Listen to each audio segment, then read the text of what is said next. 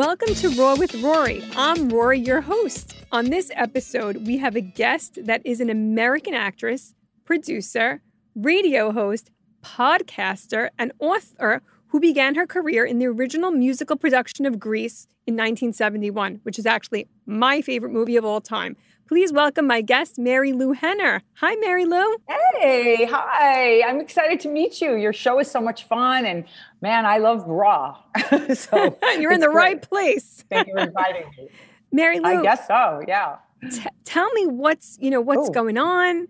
What, you know, what are you up to these days? Okay, well, first of all, I'm in Vancouver. This is not my house. It's quite a lovely house, but it's an Airbnb that they rented for Candace Cameron Bure and me because we are shooting another Aurora Teagarden movie. We are on a series. It's a series of movies, and we're now doing number fifteen. Oh, we wow. did number fourteen. We started number fourteen right before the pen, before we all went into quarantine. We shot a week, then we came back in July, quarantined together. Shot uh, the last two weeks of that film. That's already been on. Then I shot a, a, a Lifetime movie, which will be on in March. It's uh, called Pearl in the Mist, and it's from the Rory, I'm the Rory, the, the Ruby Langtree series um, by uh, uh, V C Andrews. And, and then I came back to quarantine to do a Hanukkah movie for Hallmark, which is called Love Lights Hanukkah, and that'll be on December twentieth. And now I'm shooting number fifteen in the Aurora Teagarden series. And then I go home for Thanksgiving. So that'll oh. be fun. Come back in January. Yay. That's, I mean, you seem like a really busy lady. That's yeah. for sure. That's so, yeah. that's so that's exciting. Great. Well, when I'm home, I thank you. When I'm home, I'm with like seven people. So I'm doing all the cooking and cleaning and laundry and scrubbing grout and helping with the two little ones who live with us who are, are just turning six and eight, and they're in school. So my brother's kids, and uh, you know, it's very active there. So I don't mind coming to Vancouver to shoot and quarantine with my buddy. Oh, that's so nice. How's the weather in Vancouver right now? It's a little rainy today. It was beautiful yesterday, beautiful. And now it's going to be raining till I go home. So you, is, is home New York? Or seven days from now. Sure. Is is home New York no, for L A. you? I L A. Live in Los Angeles. Oh, okay. Got no, it. No, no. Los Angeles. Los Got Angeles. it. I've lived in New York because I've worked on Broadway a lot. But, um, but yeah, I, uh, I, I live in Los Angeles. So Mary Lou, for our yeah. listeners, I want to make sure that everybody knows you are currently, your relationship status is married. Correct? Married to my third and final husband. Okay, that's it, everybody. Third and final husband, yes, married to, yeah, love of my life. Third, third time's the charm. Oh, but yeah. But we've known just, each other since we were eighteen. You did? So how'd you guys, how'd yeah. you guys, from eighteen, and you've been through other men in your life, other husbands, correct? So how did you guys end up getting yes, together? Two husbands. Well, this is a funny story because he was not my boyfriend in college. He was my roommate's boyfriend. Ah. But I always had a special feeling about him. And he, we, we went to the University of Chicago. We met two weeks after school started, and uh, we had a real friendship. We were in a physics class together, and we'd walk from physics class to the dorms so he could sort of mooch off of a meal plan because he didn't have one in his dorm. And uh, I took her on that well-worn path to Billings Hospital to get birth control pills so she could lose her virginity to this guy. You oh, know. no. But we were really good friends, really good friends. And when they broke up second year, he became the enemy on campus to her. So we just kind of waved across campus. But um, then I left in the middle of my third year to become a professional actress. And we ran into each other years later after I was already on Taxi and I was marrying my first husband. And I was in a courthouse in New Orleans getting a marriage license, thinking like, this is crazy. I'm getting married to somebody I don't know that well, but it's love and everything. And all of a sudden, Michael, my current husband, crossed the doorway, walking up the hallway. And I said to my soon first to be, you know, soon to be first ex-husband, I said, Freddie, I'll be right back. I ran into the hallway and I said, Michael, what are you doing here? He said, oh, I live here with my two kids. I'm a merchant seaman. I've been living in Brazil. My wife's Brazilian. My kid's half Brazilian. I've been, you know, uh, and I'm travel all the time and everything else. I said, oh, well, I'm getting a marriage license to get married. It's like, okay, uh, bye, bye. We walked away and I was like, how come I'm not marrying a guy like that? We yeah. all know so that, that you have that, you know, that memory. So imagine if you were able yes. to have the crystal ball to look into the future and be like, huh, he's going to be the third husband.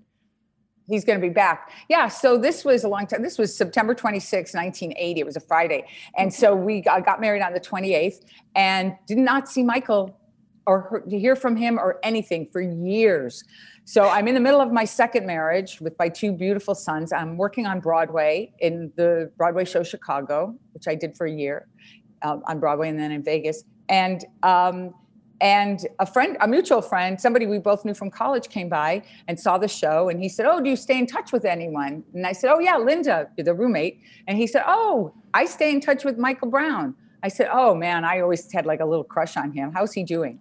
So that's all.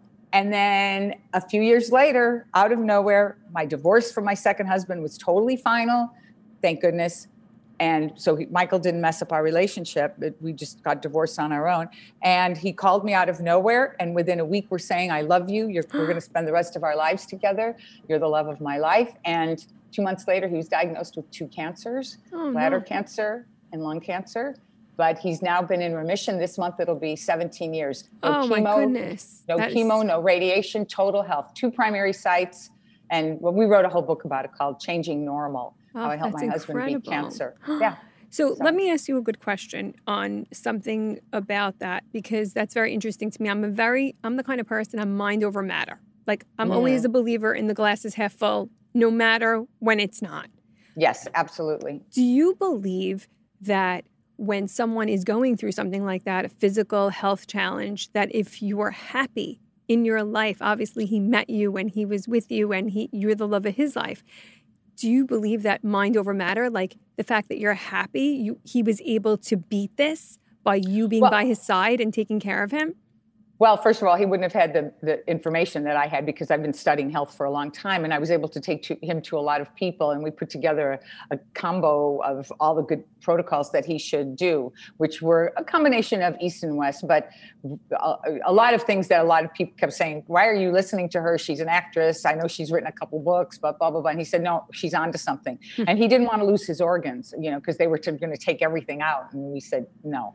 Um, Uh, it, which is another funny story, but, but I mean, not funny to lose your organs, but, but anyway, he, uh, I think that the mindset, you know, Michael always says he never understands this whole, like, fight, fight, kill, fight, no, fight, stand up, fight, fight cancer. He says, no, you got to love it to death. You have to love your cancer. You have to love your body more than the cancer does. Mm. So you have to, like, go into yourself. You have to, you know, surround yourself with the, the right people, the right support system, the right information. You have to do what you can as a patient, you know, to, like, feel a little more causative and a little more in control. And uh, it's not just that you don't just walk like a lemming off a cliff into certain modalities that might not be good for you without really understanding why you're doing it and getting second and third opinions sometimes. So, and he just totally, I mean, he was amazing. He was amazing what he did. And literally this November twenty-fourth, it is seventeen years in remission on oh, both cancers. Congratulations. I'm so yeah, happy was, to hear that. Yeah. He was stage two, three bladder and stage one lung, lung, and it was two primary sites. The the uh, bladder cancer helped him find the lung cancer. So, you know, that was a blessing. See, that's what I mean. Mike was so able, and I'm so was. Uh, we were both so able to say, hey, look, it might be, you know, when he got this, found the spot on his lung. Um, you know, you're in the cancer swirl right. when you're driving to the person after hearing about the spot on his lung going, please just be lung cancer. Please just be lung cancer. Because I didn't want it to be bladder cancer that had metastasized. And it wasn't. It was lung cancer, two primary sites, and he was able to heal himself. Well, so the human I, body wants to heal. Of course. And I think the fact that you were by his side has a lot to do with that. You know, sure. So, well, I'm very pushy, so, but you're pushing you know, it. You're pushing in a good I was way. Able, yeah, yeah. I mean, I asked a lot of questions. I learned how to be a real caregiver, how to, like, take notes, how to, you know, question the doctors, understand something, paid attention to the information. Always was trying to figure out other things and ways to help him. You know, so, I. But I'm sure that yeah. it also has only strengthened, you know, the bond that you have with your husband, because you were kind of like. Oh. in the face of death a little bit, right? It's such a scary thing. And the fact that you're it was, celebrating your life together. Dating. Right. Yeah. So how yeah. did you decide to get married? Yeah, like totally. When did that happen? Oh, well, we, it's funny because he, we, we, we knew it within like a week, we were going to spend the rest of our lives together. But uh, when he was in the hospital after uh, a, a certain lung thing that he had to do, where they go in and they take out a little piece of of his uh, the lung, they were able. To, we, listen, Michael was very, very lucky, very lucky, because where his lung cancer was and the type it was, it was bronchial alveolar stage one. If you know anything about it, it's very slow growing. It doesn't spread other places. Mm-hmm. It's and and they were able to go in and take out a scoop and take it out. And when he was recovering, when he was, I went back to, to, you know, like the recovery room, and he opened his eyes and he looked at me and he said, "Will you marry me?" So oh, that's what, that's how he proposed. And then we, I got the ring, which you can see, it was beautiful. Well, I got that a couple of years later because we wanted to get the right ring, because I have two boys and I wanted them represented in the ring. And so we got married a couple of years later. Well, that's and, the best uh, that story and, and I ever heard. Yeah. Really, that's so oh, that's so, that's so that's so beautiful, you know, because I feel like when couples, you thank know, you. I, I coach people all the time. You know, I own a matchmaking service. I coach people all the time, people who are getting together for the first time. And they would say, well, how do you know when it's right? And I'd say to them, you know what? Sometimes, you know, when a relationship presents itself with a challenge, like a little bit of a mini crisis, some some crises are bigger than sure. others. But if you can get through that, then you can get through anything. Doesn't that show you? Because right anything. now, right, when you're dating, everything is like rainbows and lollipops. Everything is the honeymoon. It's supposed to be incredible and amazing, but when yeah. life— like The Bachelor. Right. The Bachelor, The Bachelorette, yeah. Exactly, and life throws yeah. you sometimes a curveball. It's like, hmm, why Why is this happening to me? Like, instead of playing the victim, you're like, you know what? Yeah. Let's see if we can get through this together, because if we can get through this, we can get through anything. So right, absolutely. And I think also because we had that base of being eighteen years old, having cho- chosen the same school, University of Chicago, and, and you know, having that base really made a big difference, because we were able to cut to the chase by the time we got together. You know, when he, well, this is also a funny story. My my best friend is Sharon Feldstein, you know, Beanie Feldstein and Jonah Hill's mom. And she's a real character. I've known her since way before the kids were born. And so after I was getting divorced, she said, I'm I'm getting you a psychic reading. I was like, okay, okay. So I go to a psychic, and um, she t- has me go to the psychic, and I'm dating a bunch of people. Because, you know, after you break up, I always think you have to go through like your sweepstakes period. You know, you have to go have fun with people, sometimes check in with people you've been with, let people fix you up, leave yourself open, because you right. just never know. It might not be that person, but it might be the person they introduce you to. Of right? course. So I was in this sweepstakes period, hanging out and stuff like that. I see this psychic, and he says, there's an M coming. in your life. And I said, really? He said, yeah. I said, not a J, not a T, not, you know, I start naming all the people I'm with. And he said, no, no, it's going to be an M. I said, really? So now reading, reading, reading, telling me other things, my kids, blah, blah, blah. And then he says, uh, no, this M is going to show up. And I said, what? He said, this man is, is everything you've ever wanted, spiritually, intellectually, emotionally, physically. I said, do I, he's going to be a great stepfather to your boys. He's got children, but they're older. He's around your age. And I said, do I know this guy?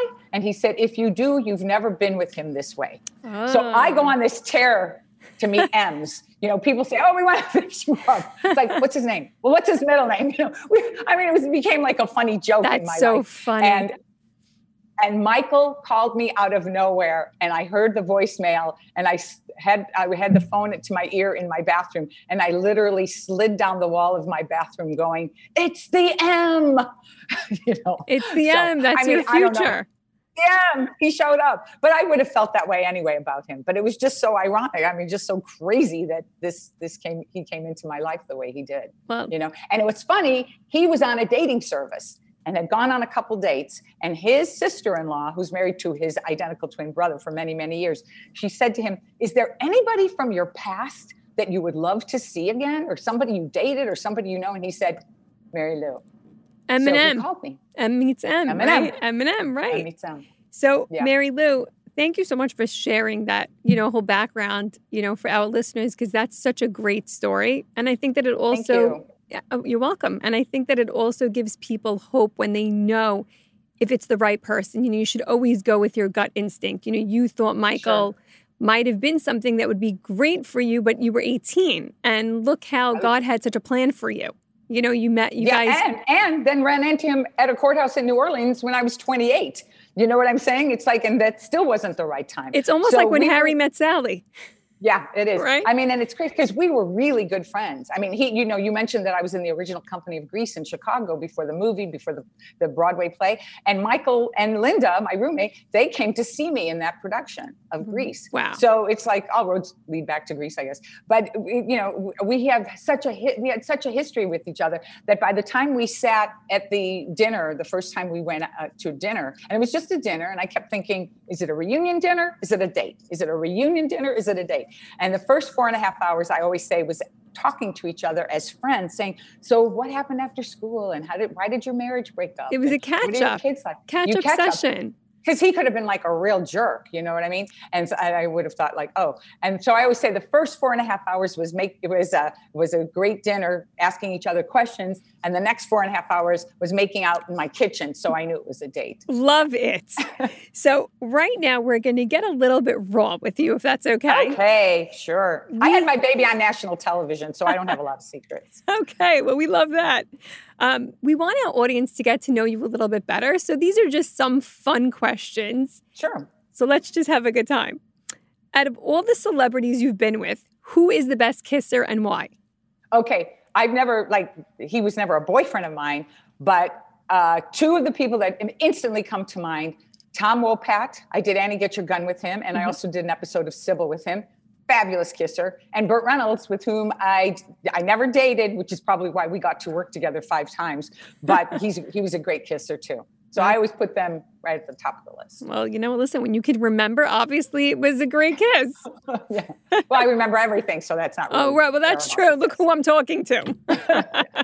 We're going to get into that a little bit later. Okay. So, Mary Lou, this is totally taboo. But if you had to pick, would you? And sorry, Michael, this is just for fun. Would, okay. He's used to me. That's would, okay. Would you have sex with A, your dad's best friend, B, your director, or C, your personal trainer? Oh, which, well, first of all, I married a director, but he wasn't directing me at the time. That was my second husband. Oh, I definitely have to go with director because director, I, and I've had a lot of directors, yeah, that, you know, trust me, I, I wished I'd had, had sex with. Yeah. So I would say I'm more like the director. Okay. Well, yeah. Perfect.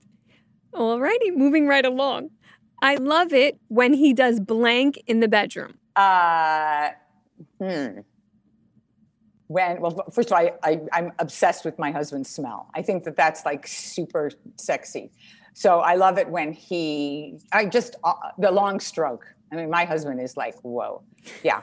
I'm, oh, and you know what else I love? You know what else I love? I tell me. The cal- It must be the Catholic schoolgirl in me because I love, we always call, I always call it babysitter sex. It's like when you start with all of your clothes on and you just like, just rip it off.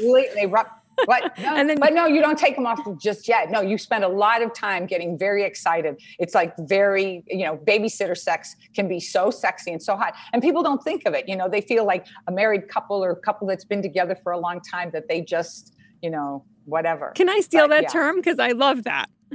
It is. You know um, exactly what I'm talking about, right? I'm going to tell that to like my husband. Out, yeah. Babysitter sex is a blast. Uh, you know? I love it's that. So, that is so funny. Totally. I'm going to go home, honey. We're mm-hmm. going to have babysitter sex. He's going to be like, babysitter what the hell are you sex. talking about? I spoke with Mary Lou. She gave me this whole new foreplay. That's what we're going to do. Totally. Totally. It's like you have your clothes on, you know, or whatever. And I mean, yeah, I'm sure it's the Catholic schoolgirl in me. Yeah. Okay, well, I was I was the Jewish girl, and we didn't have uniforms, but we had to wear, you know, more of like the the skirt and the sweater, and you had to be like more modest. So I understand the Catholic sure. school girl, right? Yes, absolutely. Well, they're very close. They're very close. They are. Yeah. How yeah. about help me out they with are. this one?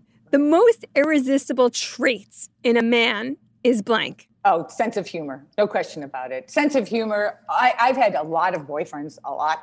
And I would have to say that the running theme is definitely, people go, you went out with him, you did this. No, I think sense of humor. It's so sexy. Sense of humor and good smell. Yeah. It's so sexy. It's so sexy. Someone whose brain is always working, is really clever, really understands like where to find the joke, and, and has a lightheartedness too about things. You know, you know you can go through anything. Well, it's a happiness and a positivity yeah. and a, a lightheartedness, actually, what sure. you're saying. I mean, I know, like, it's funny because when totally. I was younger, I was always interested in looks, looks, looks. It was all about what they looked like because I think being younger and, and really not being educated about what's important was like, I thought it made me sure. look great when I was on the arm of a gorgeous guy. That has changed. Yeah. You know, I want to be, yeah. not to say, like, I want to be the queen. I want to want be the one who he's, like, you know, fawning all over. But to me, sense of humor, it's everything. Because you need to get each other's humor. It's everything. Right? And that's, at least we have yeah, a foundation totally. Of where to go. Absolutely. Yeah, for sure. And my husband's very different from me, just very different. I, you know, he kind of smoldered when I first met him because he is very good looking. I mean, we always say that, you know, I know how to put on makeup and I know how to look, make myself look good, but he's just naturally good looking. And he doesn't know it, I think, because he's an identical twin. I mean, like, I think he still is where, you know, has like, I make him change it, of course, not, not change it, meaning change underwear, changing, like he wears it. But I'll be like, Michael, I think you bought this from Costco when we were first dating each other seventeen years ago. Throw this away. He would, I have to buy him his clothes. You know, he just, he doesn't have that sixth sense about what, it, he has no idea how good looking he is at all. I love that. And I think it's because he's an identical twin. So he has no ego on that. But that's just also a personality, because I think to me also, like what you said about a sense of humor, I love when a man is also humble. Oh, it's totally. so nice and so attractive. Because yeah, and real, right? Yeah. And it's authentic, and mm-hmm. it's a lot of times when a guy knows he's good looking, it's actually a turn off. Right, right, absolutely. The difference between we've all been with those guys too. Yeah, no, yeah. of course. And For listen, sure. there's a big difference between confidence mm-hmm. and arrogance. Right, wouldn't you say? Absolutely. Yeah, completely. All right. Well, completely. Tell Michael, excuse me for this question, but no, if it's you okay. ask, he, he's so used to me, you have no idea. He definitely sounds like a keeper.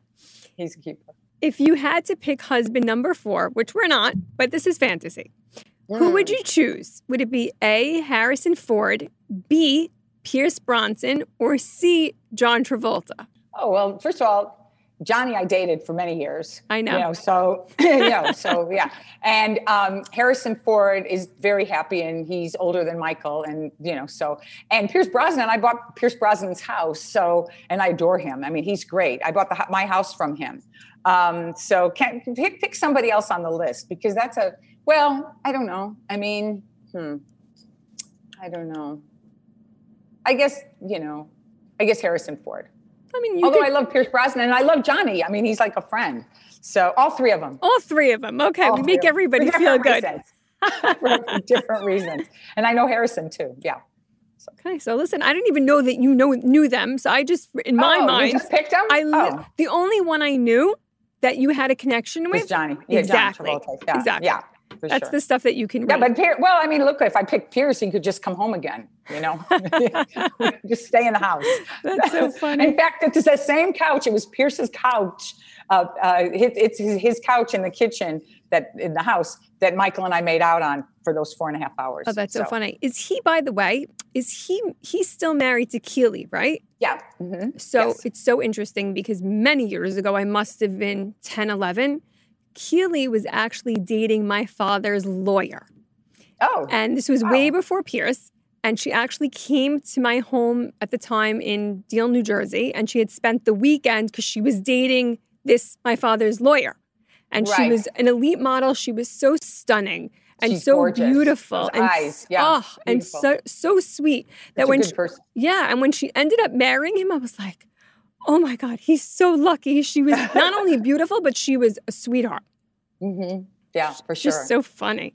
Yeah, and he's funny. Oh, we talk about a sense of humor. He is outrageous. He's great.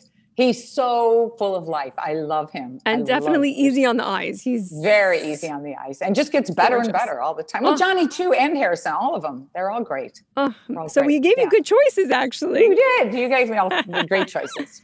Okay, we created this segment called Forgive or Forget.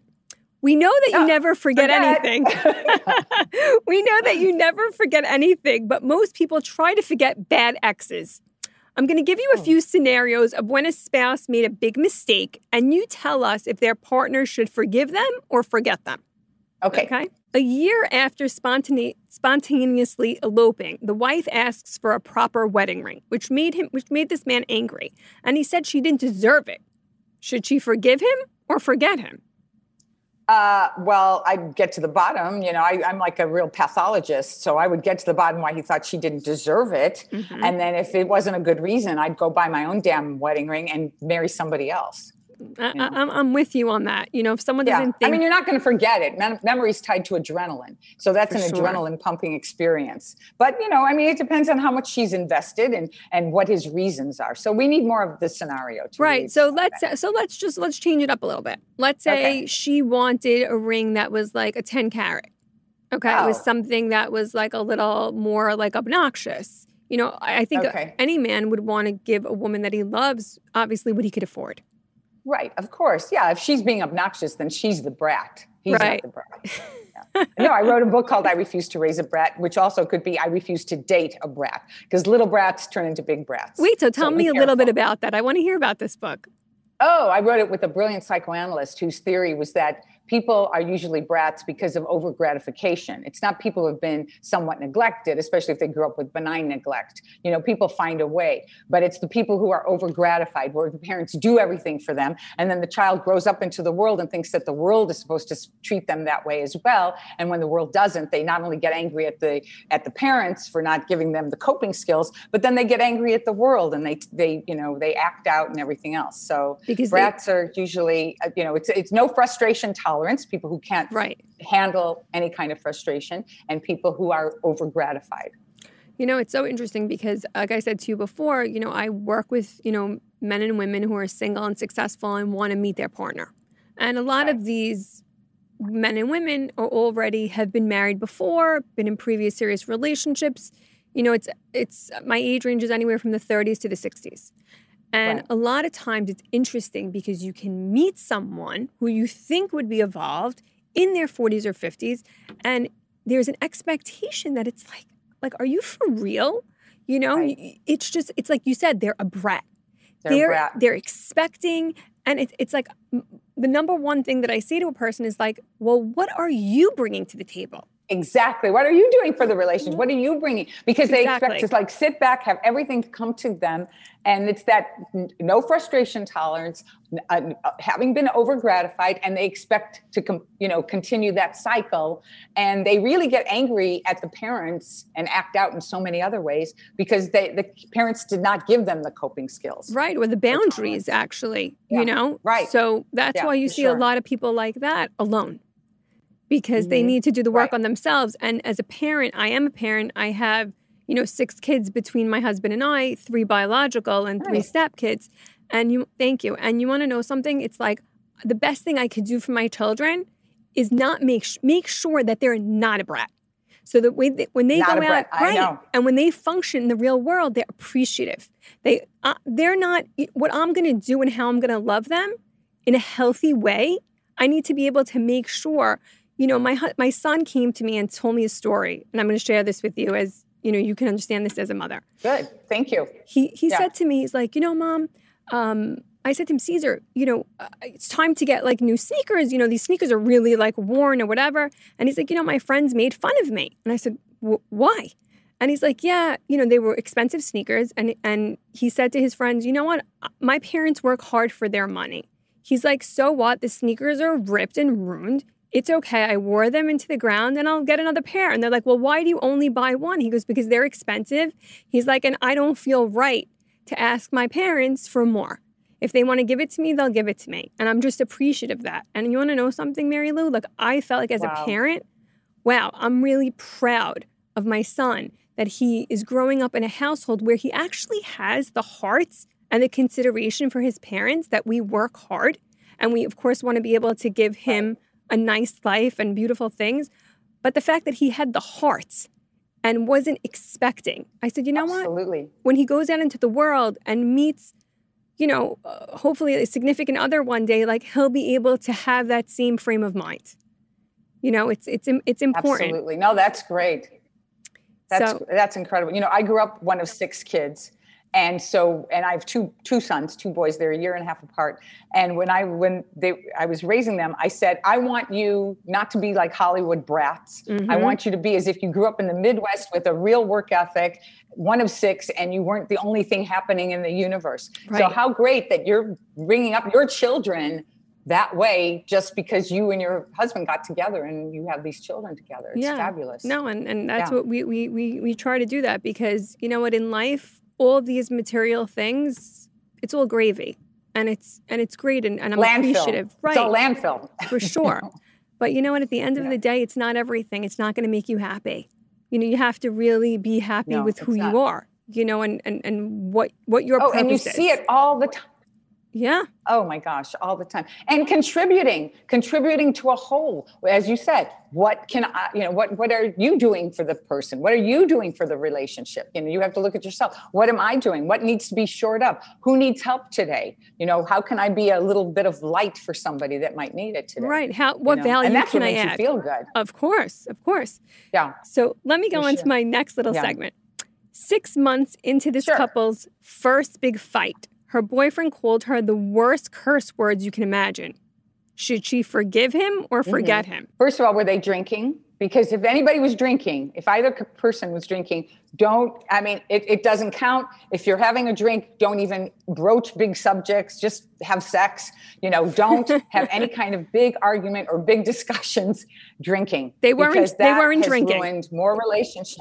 They weren't drinking. Okay, so he's just a natural. It, what happened at work? I mean, there's always, you know, you have to go deeper into everybody's story. Some people, I mean, the thing about having a good memory is that you start to realize that nothing happens just in a vacuum. So was that person just having a bad day? Were they, were they the kind of person who carries their day into all of their other interactions?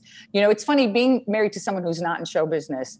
I, I know that when he's had a bad day at work or something, it's going to sort of come into the house till he can settle down. Whereas as an actress, I have to go from scene to scene. So I could have a screaming fight with him, but then I'll be with somebody else and I'll be like, oh yeah, how's it going? You know what I'm saying? Right. It's like, it's like you have you to change. You have to switch personalities. It, it, moves. You have to change. Exactly. Because you get used to it. But sometimes people just don't have that kind of metabolism for for conflict. Mm-hmm. And so, you know, I came from a very feisty, fiery family where we would get everything out and then we'd go play. You know, it was like oh, six of that. us all on top of each other. And, oh, listen, I think the world is missing something, not having big families, but who can afford it? And it's also very, you know, carbon footprint and everything else. But I, I feel like we're losing something having only one or two kids because you don't learn tolerance and and and sharing and, you acceptance. know, this, sometimes, yeah, acceptance and life's not fair. Right. You're not going to get a present every time your brother gets a present. It's, it's, you know? it's so, so true. Um, also, you know, when we spoke about that scenario, so I'm a big stickler for respect. You know, I know with yeah. my husband, I'm married for twenty years. There's certain boundaries, Mary Lou, that That's I right. don't cross. Like I don't curse my husband. There's no reason for me to do that. Because I could tell you, I know the kind of person that I am, that that really hurts my feelings. If my husband's cursing me, like, okay, maybe I expect right. that from a stranger. I don't expect that from my husband. Right. So I always try to like, almost like below the belt for me doesn't work for me. You know, in, in, in all no. relationships. No. And well, also you just husband. want to say, go settle down. Right. Go settle down. We're not going to get anywhere. Right. Get out of the arena. Exactly. You know, get out. one hundred percent. Yeah, for sure. Okay, what about yeah. this little scenario? After five years of marriage, the husband stopped making sexual advances to his wife. So his wife started flirting heavily with other men in front of him to try to make him jealous. When he asked uh-huh. her to stop, she said she wouldn't until he stepped up his sex drive. Should she? What should she do? Should she forgive him, forgive him or forget him? Okay. Sex is very interesting because I always think of it as like a, there, people have a sexual thermostat, mm-hmm. you know, and if you're like a, a person who's always, okay, in my family, we have an expression called P F. All right. Okay. P F measures the sexual quotient of things. Like you could say, man, I went to that restaurant last night, so much P F. Or, wow, I saw that movie. Those two people had no P F for each other. There's nothing. Okay. So you understand it's something that radiates off of people, right? Okay. So, Uh, and P F stands for pussy factor or penis factor. Okay. I love it. It's, it's like, you know, that expression B D E, big dick, big dick energy. Uh-huh. That's a ridiculous expression because first of all, it's sexist and it's also sizist, you know, and you True. can have, you can have P F and it doesn't matter how tall, how beautiful, how short, how, what, you know, what, what gender you are. It doesn't matter how big you are, how, now none of that matters. P F is P F. What radiates off of you? Okay. All right. So let's say she's somebody who's got a high P F thermostat, right, and he has a low P F thermostat. All right. So she's going to have to either, you know, really do kind of play in his playing field, mm-hmm, and teach him things, mm-hmm, play to his strengths, compliment him rather than just be the little drill sergeant. Yeah. You know, a man needs confidence.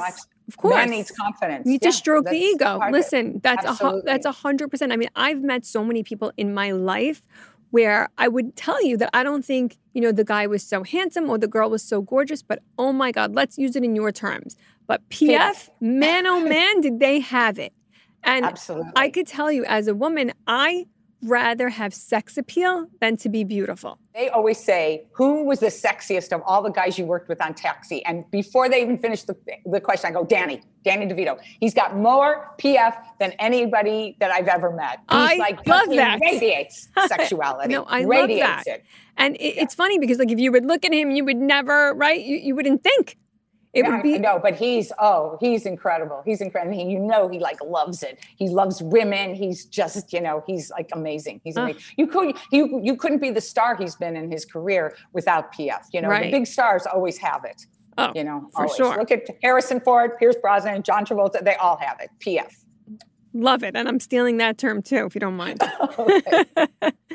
Okay, my last and final scenario for you: a bride to be refused to sign a prenup because to her, that is the do- that's dooming the marriage. And so the groom-to-be threatened to call off the wedding altogether. He later apologized. So mm-hmm. should she forgive him or forget him?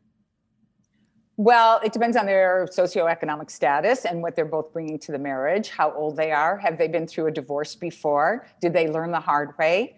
You know, what's at stake here? I mean, if you feel really confident in the marriage, you can sign a prenup and know what you're bringing and know what they're bringing. You know, you Mary know? Lou, I, mean, I, I, so I, saw, I signed it. I signed the prenup. I had no I do problem doing I, that. Yeah. Absolutely no, not. I, the, he signed it for me. I signed it for him. You know, at least you know where you stand. And, and it's also a confidence thing. You know, it's like trust. You go, going back to that trust and respect. Mm-hmm. If you respect where you are in your life, your career, what you're bringing to the party, the, and you trust the person you're marrying, well, I hopefully hope so. Enough to marry them, right? Then you feel, yeah, then you feel like that. And also it, it makes things less complicated in the long run, whether you stay together or whether you separate, you know, it just, it's like things are clean, especially like in your case, you brought other children, somebody brought other kids in. We right? both, so, we both did. You know, and we had two more children, different. Right? We, we both did. I had one, he had three, and together oh. we had two more, but I knew that my right. reasoning, let's say, cause I was divorced before as well. As well as my, you know, I was only in my marriage. My first right. marriage was only two and a half years. And I was very young. I was married at twenty-two. Oh, so was mine. Yeah. Oh. So I was married yeah. at twenty-two. Right. I was divorced at twenty-five. And I have a twenty-four-year-old mm-hmm. from, from my first marriage. But you know what? Right. I knew that going into the second marriage, I was like, what my husband, you know, what his lawyer put together, as we'd like to say, he was a gentleman. And there was nothing yeah. that he was, you know, putting in there that was selfish or shitty or, you know, like just it was it was all he was right. Listen, yeah. he's been in a marriage for seventeen years. You didn't feel used. No, yeah. not at all. And you know what? We have children together. And my intention, as his intention, was really pure. I'm not getting married to get divorced again. I'm getting married because this is my, God willing, this is my forever.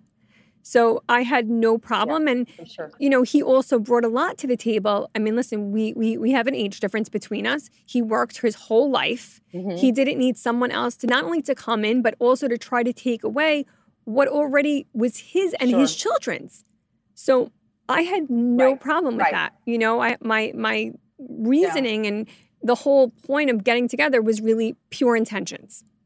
It was nothing else but mm-hmm. that. Did you did you have a did you have a good relationship with your stepchildren, the older ones? Yes, amazing. I I, I love them all. I have three yeah, of them. You know, and you want to know something? Especially my stepdaughter really is someone who I could tell you she's my best friend. I call her every day. We talk all the time. You know, she lived with me and my husband. You know, she alternated with her mom and her dad um, every other right. week. And then when she turned seventeen, she moved into our house full time. And I have to tell you, when she got married at twenty-four, my husband's like, what is wrong with you? I was hysterical crying. I was like, so he goes, what are you crying about? I'm like, no, no, no, Carolyn moved out. Like, what am I supposed to do now? I don't have a best friend anymore. He goes, you have four other kids. I don't know what you have to worry about. I go, no, but it's not the same. You know, so I'm very, I'm a, right. listen, oh. I tell people all the time who are going to blend families, just like you love that person, you really need to love who they love. love. If that's his children, yes, you absolutely. better make sure that, that, you that love was, those children. That was in our marriage vows, uh, Michael's and mine, because he had three older kids and I, two two younger ones, two, they were, you know, six and, and eight, uh, seven and a half when he came into their lives. No, oh, wow. eight and, sorry, six and a half and eight. And, uh, but I had stepchildren with my second husband that I really helped raise. His son lived with us. I am so close to them. I am so close to both of them. That's I see amazing. them all the time. I talk to them all the time. Do you know what we did? This is so interesting. During Zoom, especially uh, during uh, the quarantine, especially during like March, April, May, and then the whole summer, I did three Zooms a week with families. I did one with my husband's family, you know, the identical twin brother and his wife and the, his other siblings. I did one with my family. We call it the twenty-three and me family because we found a sister. We found a half sister who's now like part of the family, and her daughters are like our nieces, and they send, spend the holidays with at my house and everything. And then we also did with my second husband. He's had three wives. So his first wife, their two kids, which I raised as stepchildren, uh, the two of us and our two children, and then his third wife, my third and final husband, Michael, and his first wife's final husband. And we did it every week, oh every my, single that's week. A, that's incredible. We do a Zoom with I mean, all listen, of us. It, yeah. it also speaks to the kind of person that you are, because you're obviously a uniter. And I'm sure that's why your husband and all you know, your children, stepkids, and your own children love you so much. I mean, that's such an amazing oh. quality to be that kind of person. Well, thank you. Yeah, I mean, I'm, you know, I my mother always said, Mary, you're an includer. I'm an includer. I like to include people. And and Tony Danza says, you're the swizzle stick that stirs the drink. So you know, well, that's, I think of myself as a swizzle well, stick. Well, that's the best compliment you can get. I cannot, totally. Yeah, I cannot leave this podcast without asking this question for you. Okay, come on, let's go. So wait, wait, are you saying it's almost over? We haven't talked long enough. We're just well, barely getting started. Listen, I can be here all day. I have no problem. This okay. has been so much fun for me. Really, you've okay. been such an amazing guest. Um, Thank you. So I know that you have this gift that you mm-hmm. remember things, and really, pretty much, really, it seems like you don't forget anything. How right. did you know that you had this gift? How um, old were you? Even, you know, I was one of six kids. And, uh, you know, when you're one of six, you're like a litter. And so you're very, you look for anything different from your brothers and sisters and you kind of celebrate it.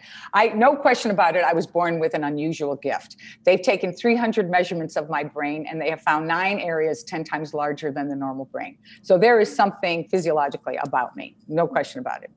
But I know that I worked it because I loved it, and it was like something special that was mine. I was called Miss Memory, Memory Kid, Memory Girl, uh, uh, UNIVAC, which is the old computer. I was the family historian. My brother Tommy would say, tell it to Mary Lou. She'll remember it. She'll break it down to kid language and tell it to us. You know, I was always like the, the one to like record, record.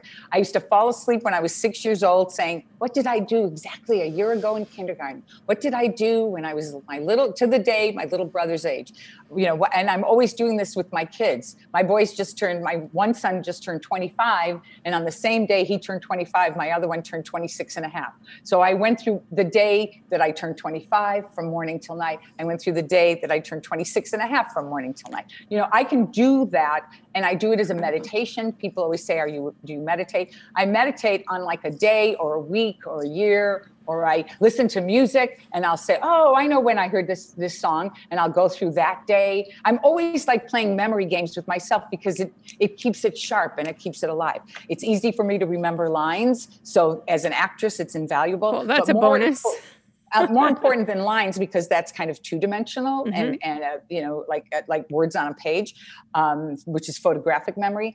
It's more like, what's the emotional content in the lines? Where was I when I read them? What was I going through in my life? What is the character going through that sort of relates to my life? So, well, let me ask you a question. When you, fo- let's say you heard the news that you were casted for your role in Taxi. Okay, this yes. is completely like off the cuff. Um, do you remember? What day was it? Yeah. Oh, no, exactly. First of all, my mother had passed away two weeks before. Oh, I'm sorry. The only time I left her bedside was to go to, uh, I was living in Los Angeles, and I was, um, I, I went to Chicago on April seventh of nineteen seventy-eight. It was a Friday. And I went to see her. And within twenty-four hours of my being in town, she was moved from a rehab hospital into intensive care in, at Columbus Hospital in Chicago. And you had to wear a mask and a whole surgical gown to be in the same room with her. She had it, it, the upper vertebrae of her spine disintegrated and shifted out of position and made her paralyzed from the neck down. So she was on mm-hmm. like a hamster wheel, relieving the pressure. This was a woman who was teaching in dancing in December, went to bed with the flu in January, brutal Chicago winter. So she went into the hospital in February. She had her leg amputated in April after I got home, oh and she God. died in May. And the only time I left her bedside the last month of her life was to go to Los Angeles to audition for Taxi, because I had a feeling about that. I saw it, it, the word and, and a printed announcement that there was going to be this show, and I had a feeling on it. So I went there, I um, and I had auditioned for it. My friend Joel Thurm, who was a casting director, he kept bringing me in, even though I was ten years younger than what they wanted. And it was actually, this is so funny, because it was actually, here you go. You're going to love what I'm about to tell you. The premiere of the movie Grease was June the fourth, nineteen seventy-eight. It was a Sunday night. And I saw the casting director after I'd had my final audition the other the day, you know, a couple days before.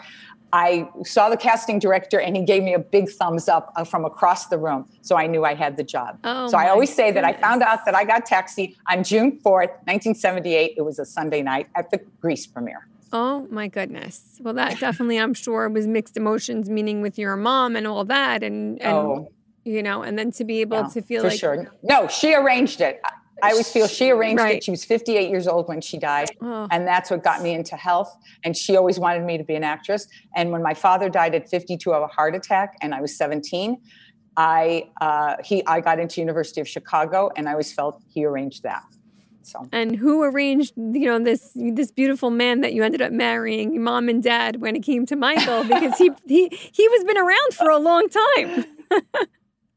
He's been around. He's been around. Yeah.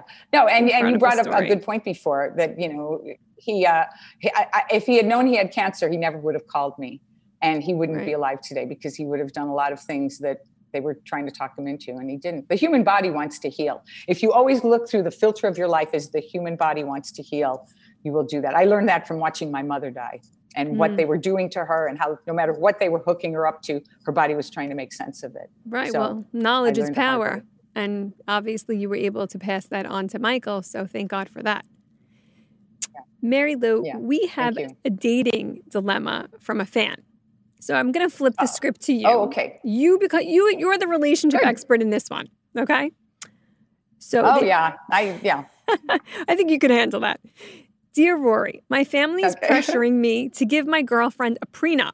She comes from a well-off family, not as well-off as mine, but she's materialistic and always thinking about what she can get next. Does creating a prenup cause a problem and take the romance out of our relationship? The thing is that he's already said that she, why is he marrying a girl who only wants like material things? I mean, I think that, why is he even talking about marrying somebody who's, who doesn't sound like a good catch anyway? Mm-hmm. Somebody that's only going to be, you know, somewhere down the road. He absolutely should have a prenup with this girl if she's very materialistic, and he might feel like that's the only reason she's getting, you know, he's getting married to her. You know, it's that funny. She's getting married to him. If this was my you know? son, what I would do, I mm-hmm. would, I would, um, I, if I was nervous about that, first of all, I'm usually pretty good with that also. Like if my intuition with people is pretty spot on. I've r- rarely been wrong right. in my life, okay? Um, my yeah. stepson was dating someone, and lovely person, I don't want to say anything negative, but not the right fit for him. And it's hard when you're a stepmother, because it's mm-hmm. like, you're not the mother, you kind of need to take a back seat and mm. shut up. Sure. But I love this kid so much. I mean, I've been, you know, I've been with, in this kid's life since he's eight years old. And it actually, like, right. made me sick inside when I told my husband, I'm like, when he was, like, a couple of months into this relationship, I'm like, you know, listen, I'm going to be honest with you. He's like, what, what, what do you feel? I'm like, this is wrong. This is, I, I'm just the stepmother. Right. But Your I just, radar. Right. I just don't feel it. I, I feel that mm-hmm. I saw them together and I saw a young couple that's bickering and just like certain things. Like I'm married at the time. I was married for like, what, fourteen, fifteen years. And I'm like, I don't do that. This is like, this is not. And, and it, it wasn't cute. It was really actually problematic. And long story mm-hmm. short, he had actually seen, you know, um, a, a rabbi who is, you know, Kabbalistic. He can kind of see the future. And I think it really scared the heck out of him because he said at the end wow. of the day, he's like, if you end up with this girl, you will be divorced with a child. This will not work. Mm. This will right. not work. That's amazing. In this case, my advice to this person would be, maybe I would test this person. Maybe I would test this woman and say to her, you know, really, like, let's say if we were planning on going on a trip or doing something, maybe that was a little extravagant. I would say, you know, things are really tight right now. I really want to save the money. I don't think this is a great time to be doing this. And I would want to see that person's reaction. Are they going to be able to support me and say, honey, don't worry about it. We have our whole lives to do that. It's okay. You know, you want to see, is that right. person going to nurture the situation, or it's going to be all about what they can get. If they get nasty, mm-hmm. if they get bitchy, if it's something that it's like you can honestly feel and see, this is not genuine. This is, I am not, I am right. not because I'm the end all be all you want to be with me. It's what I can give you would be the reason. So. Sure. And is this girl working? Does she have a career? Yes. And what is she bringing to the table? Right. Right. You know? Exactly. And so what kind of thing? No, I, it's funny that we're talking about it because I, Uh, you know, someone, one of my boys was dating somebody once that I just had a bad feeling about. And I said, no, that's okay. Just, you know, she might, she might be a good starter marriage, but do not have a kid with her. So starter marriage. I don't have a rabbi that she can be a starter marriage, but she cannot, don't have children with her. He was like, Mom, I said, I'm just saying. Did he listen? they're, uh, they're not together now, but, it, but I had to let it play out. I had to let it play out. Let it play out. Well, listen, they should yeah. not. Me- your kid should not mess with you. You know exactly what's up. You know. It's, it's funny because my boys always tease me. They go, "Okay, Mom, we know you're never wrong. We got it. When you're wrong, we write it on the calendar. Okay, we got it." That is that is so, so funny. funny. They love to tease me. Yeah. Mary Lou, thank you so much. You were such a great guest. This I, I personally learned so much. So. Oh. Thank I mean, you. thank you. You were amazing. Um, Thanks so much, hon. Thank you so much for joining us on this latest episode of Let's Get Raw with Rory. Yeah, it's a great title. And I listened to my friend Vinny Pastore and also Luanda Lesseps, and you were just great with them, and I know them. So it was, it was really fun to like be with you today. Thank you. Fan. Thank you. Thank you. And me to you subscribe, as well. Subscribe to her podcast, everybody. She rocks. Thank you, Mary Lou. Okay. Mwah. All right, sweetie. Thank you. Bye-bye. Bye. We like it raw. We like it raw with Rory.